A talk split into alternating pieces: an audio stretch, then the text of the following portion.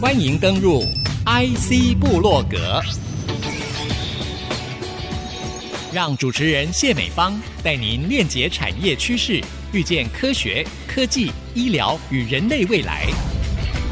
请听阳明交大创新领航专题系列。欢迎听众朋友再度收听 IC 部落格阳明交大创新领航专题系列，我是节目主持人谢美芳。今天在节目线上哈，为听众朋友邀请的是深耕我们阳明交大数位医学这一块的领域。相当有基础的贡献，那么也是从实物开始经营，了解疫病之间的一些发展需求。和听众朋友连线的是我们的阳明交大数位医学中心，也是我们的智慧医疗中心主任杨志杰杨医师，在线上和听众朋友来分享。医师打声招呼吧。好，谢谢主持人。那主持人好，那听众朋友大家好，我是杨志杰医师。哎，杨医师，我比较少直接线上访问到的是我们的专业，又是执教的教授啊，又是医师这样的一个身份，所以好不好？先跟我们来说明一下啊，学校也成立了这样的一个医学中心哈，特别跟这个智慧数位哈这个地方挂在一起的时候，我们会很希望借助您的专长哈，来发挥学校希望能够衔接的一个桥梁的工作，所以也跟我们说明一下。你应该蛮年轻的，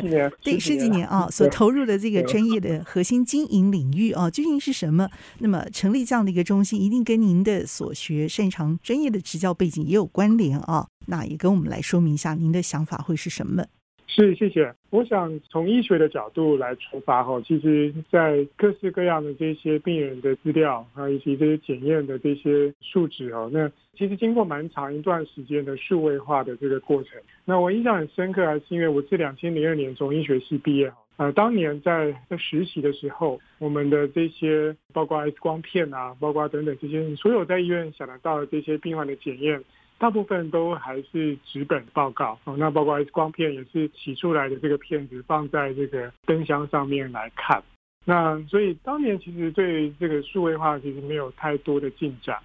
但是我为什么会投入这个数位医学？其实也是从那个时候开始的，因为当时呢，其实在美国，特别是哈佛医学院，他们已经将很多的资料开始进行数位化，包括像生理讯号，包括像心电。血压等等这些讯号都已经开始在做数位化了。不但做数位化，而且将这些资料分享到全世界，能够让全世界的对有兴趣的这些研究的人员，可以针对这些资料做一些研究跟分析。我是从这个地方开始进行这些数位学相关的研究。同时呢，在二零零二年以前，在大学的时候呢。我们也都在台北荣总的加护病房，那刚好那时候因缘际会，也在加护病房做生理讯号这些数位化的这些分析哈。所以从那边开始呢，其实你可以看到我们医学的趋势，其实从慢慢从数位化开始，有了数位化资料之后，就可以利用这些电脑演算法跟分析，想办法找到一些更多我们在临床上面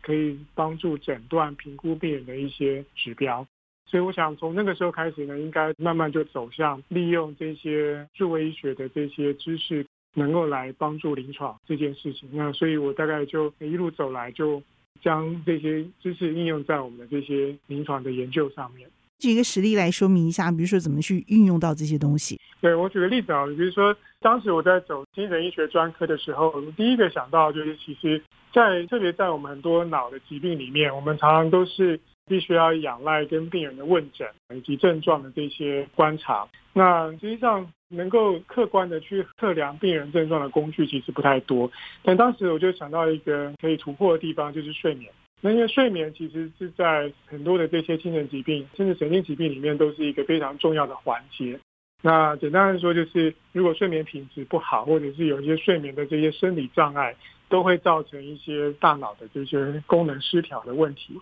呃，当时我就想，哎，睡眠其实有很多可以测量的地方，包括像心电讯号，包括像脑波，包括像呼吸等等。我们就从这里开始，当时就发展了一个技术，能够针对分析这个心电讯号里面跟交感跟副交感相关的这些变化，同时它就可以对应到我们睡眠的这些脑波的这些分歧啊，所以。当时透过这些心电讯号的分析，我们其实还建立出一个模型，然后我们可以给病患一些像二十四小时心电图的机器带回家。那他隔天呢，把这个机器带回来时候，我们就可以将这资料上传到我们已经写好演算法的这个伺服器。那它就可以自动产生一些我们对睡眠状况的这些分析。从这个经验，其实就会延伸到我们后来所做的一些 AI 的这些应用，还有居家的睡眠检查。完整的一个课程，好，在播化之下完成，这会是什么呢？第一个，先从教育的层面来看，其实当年坦白讲，当时没有任何的这些台湾的这个环境可以去支援这些东西，包括去寻找相关的这些教材，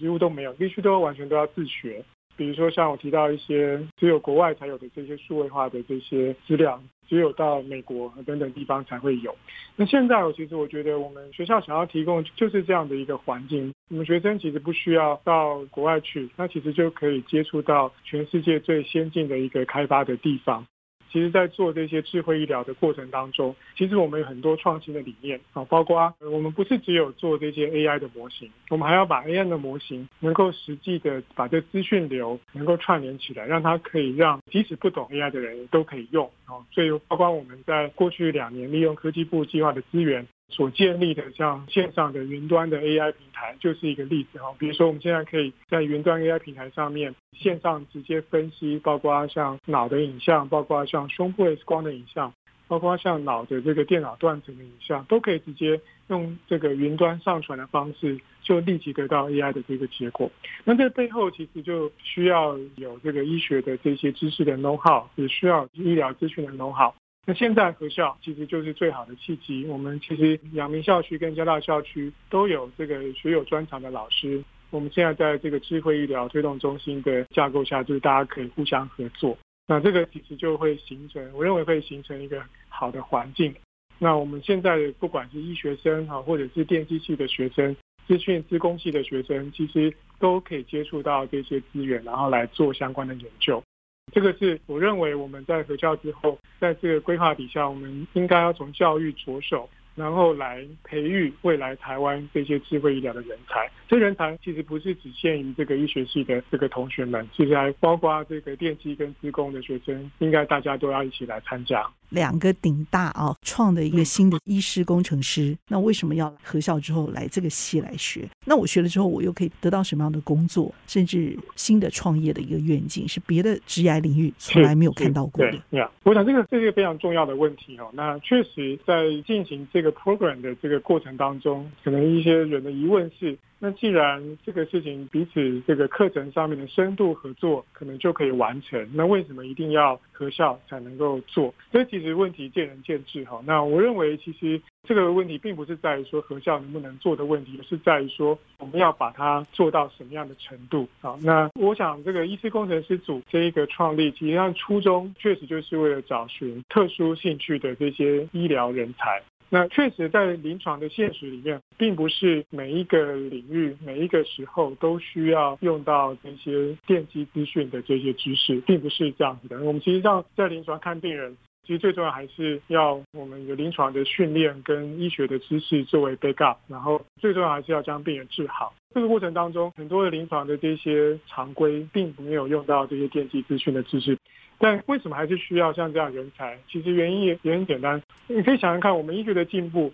很多时候我们习以为常的一些东西，即使像简单的量血压，现在都可以相当的这些电子化。我们的这些心电讯号是一百年前发明的，当时发明这个讯号就是从电机相关的知识出发的。如果没有这些科技的进步，帮助我们去测量我们在身体上面所要看的这些生理的变化，我们是不会有这些医学其他的进展的。所以，特别从心脏科的角度来说，就是一个非常重要的一个例子啊。就是因为没有心电图的发展，将来几乎就不会有后面这些关于心律不整等等这些临床知识的这些进展。所以，我想，医师工程师组的设立的目的，并不是说我们要去。让这群学生去当工程师，实际上我讲不是这个意思，他们还是这个医学系的学程，他们会成为一个专科的医师。但是最重要的是，他们要有能力去知道说，我们有什么样的科学技术可以帮助我们在医学上面创造一个更新的一个量测，或者是一个临床流程改变的方法，让我们在对病人的照顾上面可以来得更好。那这个才是我们要做的事情。所以刚刚您说没有错，他们出来可能可以去创业，因为他们也许找到了一个新的技术，是甚至他们自己发想出一个新的技术，那觉得是在医学上面有用的，他就可以去创业去做这件事情。同时呢，他也可以真的就是当一位专科医师，当一很好的临床医师，但是他知道说他怎么样运用这些新的科技来找到这些新的这些病患的诊断的或治疗的这些方法。这个我想就是我们在这一组要做的这个事情。对于这样的一个中心啊，最想完成的一个目标会是什么？或者说在艺术百货哈这个计划上，你会交出什么样的一个成绩单？这边做一个小结好不好？好，我想呃，就延伸刚刚主持人您提到这些事情哦，我未来我们要真正能够在学校对于这个医学跟电子的结合，要有新的这个创意跟发想，一定是要能够发展新的这些医疗技术，其中很重要的部分就是叫做智慧感测。所以，利用这些电机资讯的技术，我们希望能够侦测到病人更多的这些讯息，而不是只有像传统这些心电图、血压等等这些东西。你可以想象一下，如果今天我们可以有一个机器，它只要能够进行非接触式的扫描，就能够获取我们所需要的这些生理资讯，那就会是一个非常大的突破。那这个就是需要我们这个医学跟电机资讯一起来努力来完成这些事情，也是我们这个智慧医疗推动中心想要完成的这个任务。电话线上和听众朋友来分享的呢，是我们的阳明交大数位医学中心，也是我们的智慧医疗中心杨志杰主任精彩的解析。新病效之后呢，可以看得到这个预期的效应会逐渐发酵。那么我们也要先休息一下，稍后呢，在下半段节目当中呢，继续邀请杨志杰主任就医学专业的眼光分析中心未来所造就的学生怎么样去拥有这样的一个全方位的表现。我们先休息片刻，稍后回到节目。谢谢老师，谢谢。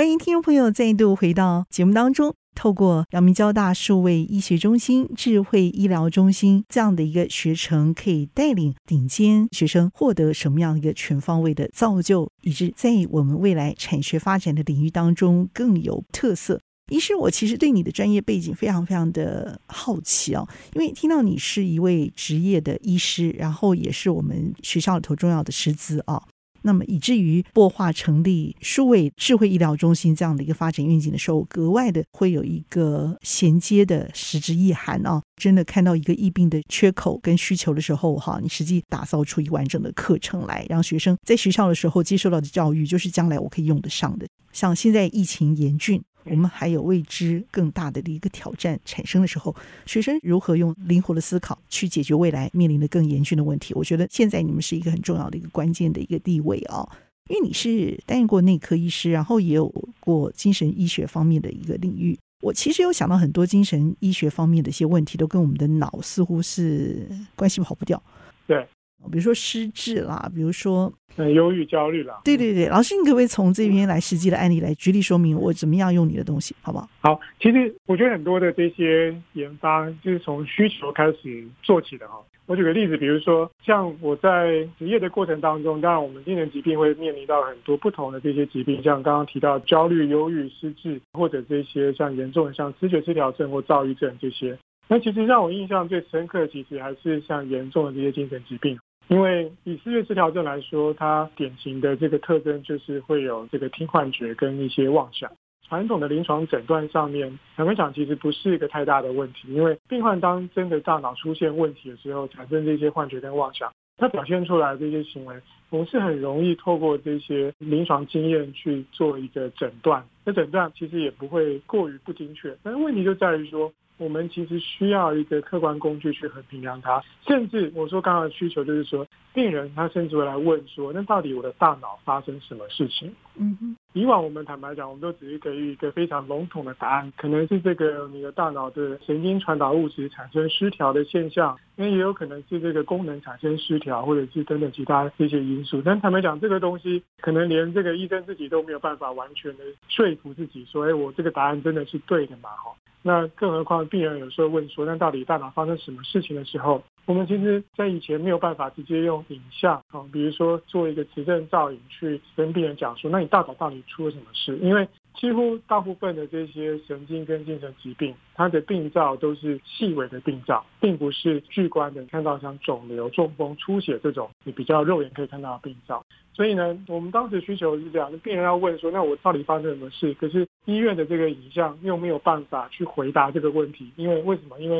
医院的影像它没有进行做过这些分析，然后来回答说到底大脑哪个地方出了问题。所以我们才会去做后面的这些研发，就是说，如果你这个影像经过分析之后，可以指出他的大脑某个精神疾病，它是跟某个病灶有关联。那这个病灶当然不是我们肉眼可见的那种巨观的病灶，而是影像上面这些细微结构跟功能的变化。那通过分析，如果你可以把它视觉化出来，其实就会对临床产生影响。第一个，我们对病人能够更清楚地解释说，到底大脑发生什么事。再来呢，我们在临床上也可以从这个地方继续去研究说，那为什么这个地方的病灶会产生这些精神症状？这个就是一个医学这些，不管是电机资讯或者是分析等等这些进步，我们结合在一起会去做的事情。那它完全是从我们临床的需求来出发的，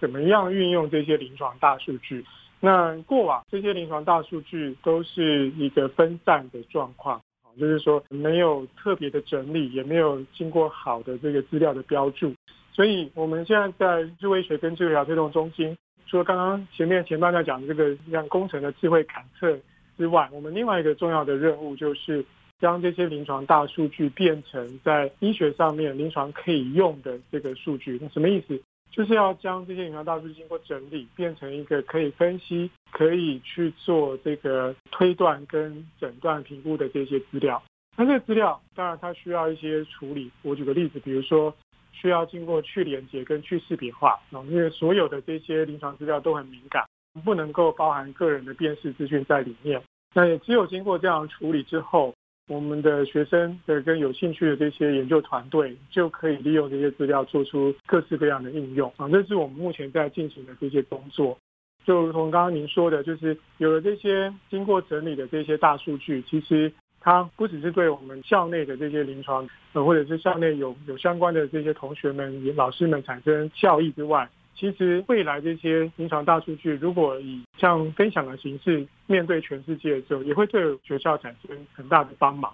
你可以看得到，其实包括像现在在国外知名的这些大学，他们都有建立这些资料中心的一个计划。举个例子来说，比如像哈佛医学院就有很多这些临床大数据的公开的分享资料库，包括像电子病历啊，包括像生理讯号，哈佛医学院其实建立了不少这些非常知名的资料库。像美国的华盛顿大学来说，他们也建立这个脑影像的这些资料库。所以我觉得我们合校之后，让我们这智慧医疗推动中心，其实这临床数据的整理，其实除了是让我们校内做研究之外，还有包括在临床上的应用。可我觉得更未来更重要的就是如何让我们学校的这些资源变成在世界上是一个能够去发挥影响力的这些特色资料库。我觉得这很重要。比如说哈佛医学院，它可能也也会收集到一些相关的数据嘛。那跟你们的数据怎么样结合在一起，然后变成教案？过去我们其实，在阳明校区已经累积了非常多经验，包括像是问题导向学习，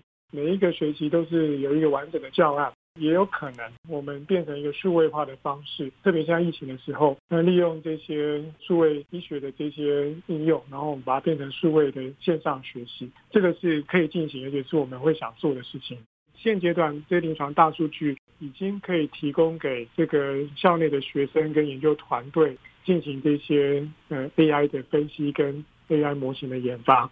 那对于未来来说，更重要就是怎么样让我们这些临床大数据。里面的这些产生的医学知识能够更普及给所有需要的人。我们现在有一个做法，就是像我自己呢，就是将我自己开设的这些数位医学跟智慧医疗的课程都是线上的课程。嗯，那这线上课程目的就是让他随时可以再回去看，同时他也都有搭配一些实际的临床资料，让学生可以去学习到透过这个实际的案例，怎么样去分析我们要面对的临床问题。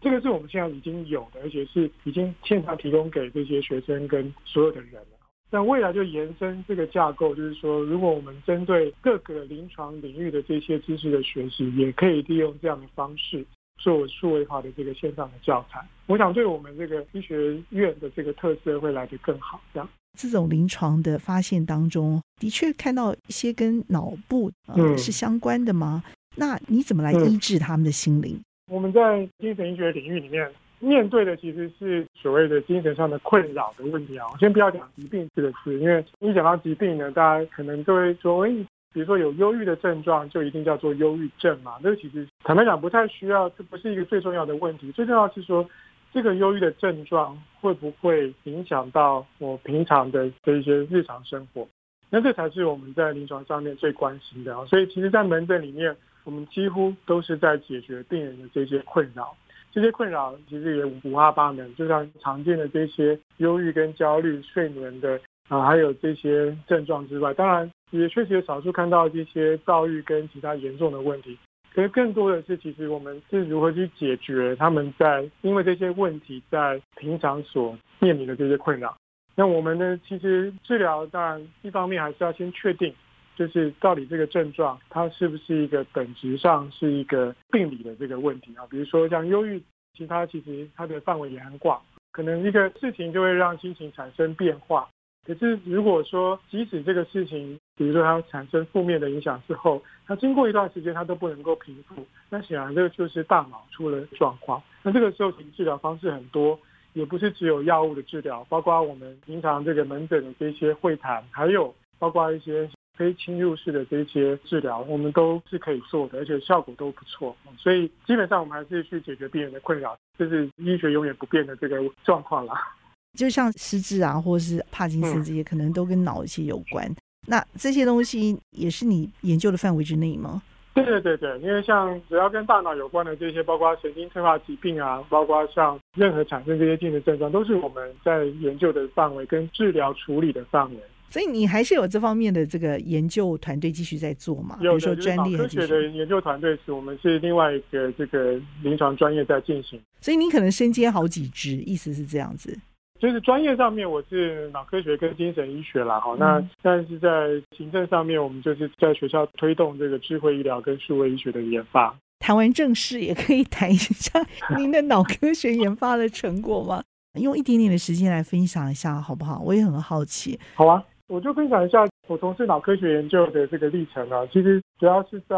二零一一年底啊，那时候在台北荣总就是担任精神部的专任的主治医师开始，那个时候我们其实进行了一系列的这个科技部的计划，目的就是要建立我们对于精神疾病的这些脑功能跟结构影像的这个资料的建立。就如同刚刚说，精神医学其实过往都是太偏重在心理层面的探讨。但是这个太过于形而上，对于我们这些医学的理解并没有太大的帮忙。所以我们当时建立这个资料库的目的，就是希望透过很客观的这些脑影像跟这些资料，能够去理解到底精神疾病的大脑发生什么事情。那到目前为止已经进入第十个年头哦，所以我们其实建立的是全国。甚至是全世界，我认为都是数一数二大的这个精神影像的资料库，有超过一千四百个受试者，甚至包括健康的受试者都非常的多。所以，我们通过这些资料，现在已经针对这个视觉失调症，已经找到几个是跟这些视觉失调症症状非常有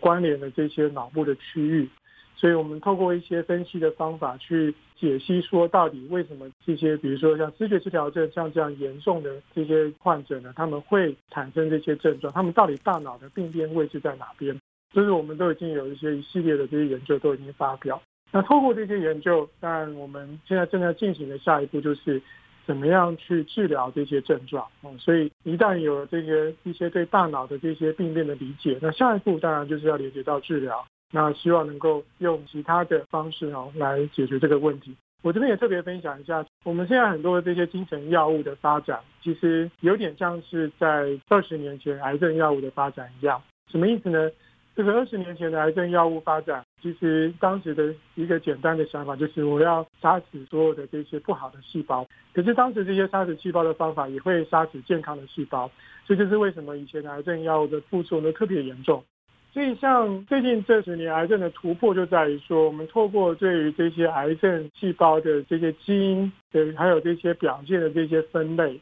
我们可以更精准的去设计、去杀死癌细胞的药物，而又不影响到这个健康的细胞，而且可以更针对性的去治疗某些已经知道的这些基因型的这些癌症。其实我们的精神药物也是如此哦。现在的这些精神药物，其实它是针对这些神经传导物质去做这些调整，所以确实它药吃进去之后，它会影响到整个大脑功能。所以有的时候我们会发现，病患比如说要治疗这个思觉失调症，他要吃这个抗精神病的药物，但他这个药物是针对抗多巴胺的学理去设计的。那多巴胺在我们大脑其实它不是只有掌管思考等等这些，它掌管很多不同的脑区的功能。所以当这药物吃进去，它虽然有时候病人他幻觉会减少，可是它也会产生一些副作用。那这个就是我们现在治疗上要解决的地方，就是说，如果我们现在知道大脑。哪些区域是跟疾病有关系啊？比如说是视觉治疗症，那未来我们的药物治疗是不是就可以更针对性的针对这些区域，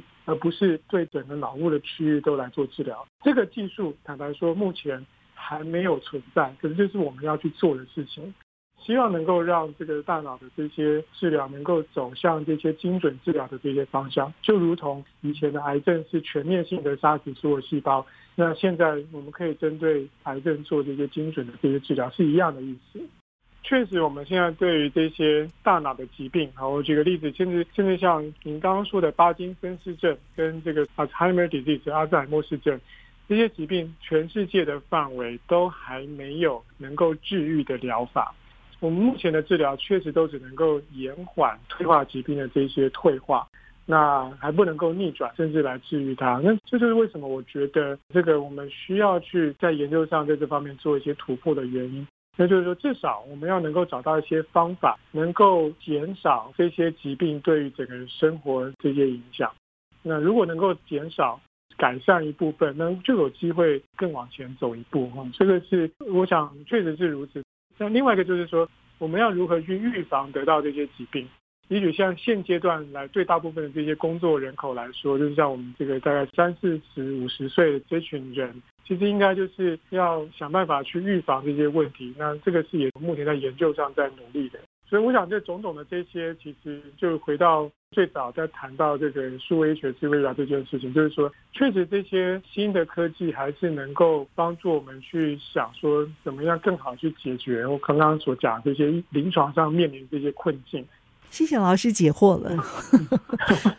坦白说，哈，这个智慧医疗跟数位医学这些这个事情，其实真的是有点千头万绪了啊，因为毕竟临床的领域非常的广泛。在临床的实物里面，要能够应用智慧医疗，可以应用介入，真的是非常的多。所以我会很希望，在这个我们智慧医疗推动中心，能够让很多人都来了解，说怎么样来运用这些科技解决这些临床层面。那重要就是说，怎么样让大家知道这些临床层面上面有哪些需要解决的问题啊？因为我想很多科技界的朋友，其实在科技发展过程当中都知道有很多很好的技术，但问题就在于我们其实不晓得怎么样切入去解决这些临床的问题。那这就是我们这个智慧医疗推动那些责任，就是想办法让这些临床上面面临的难题能够让大家都知道。那也许我们就可以发展出一个真正解决问题的办法。这大概是我想做的这个结论。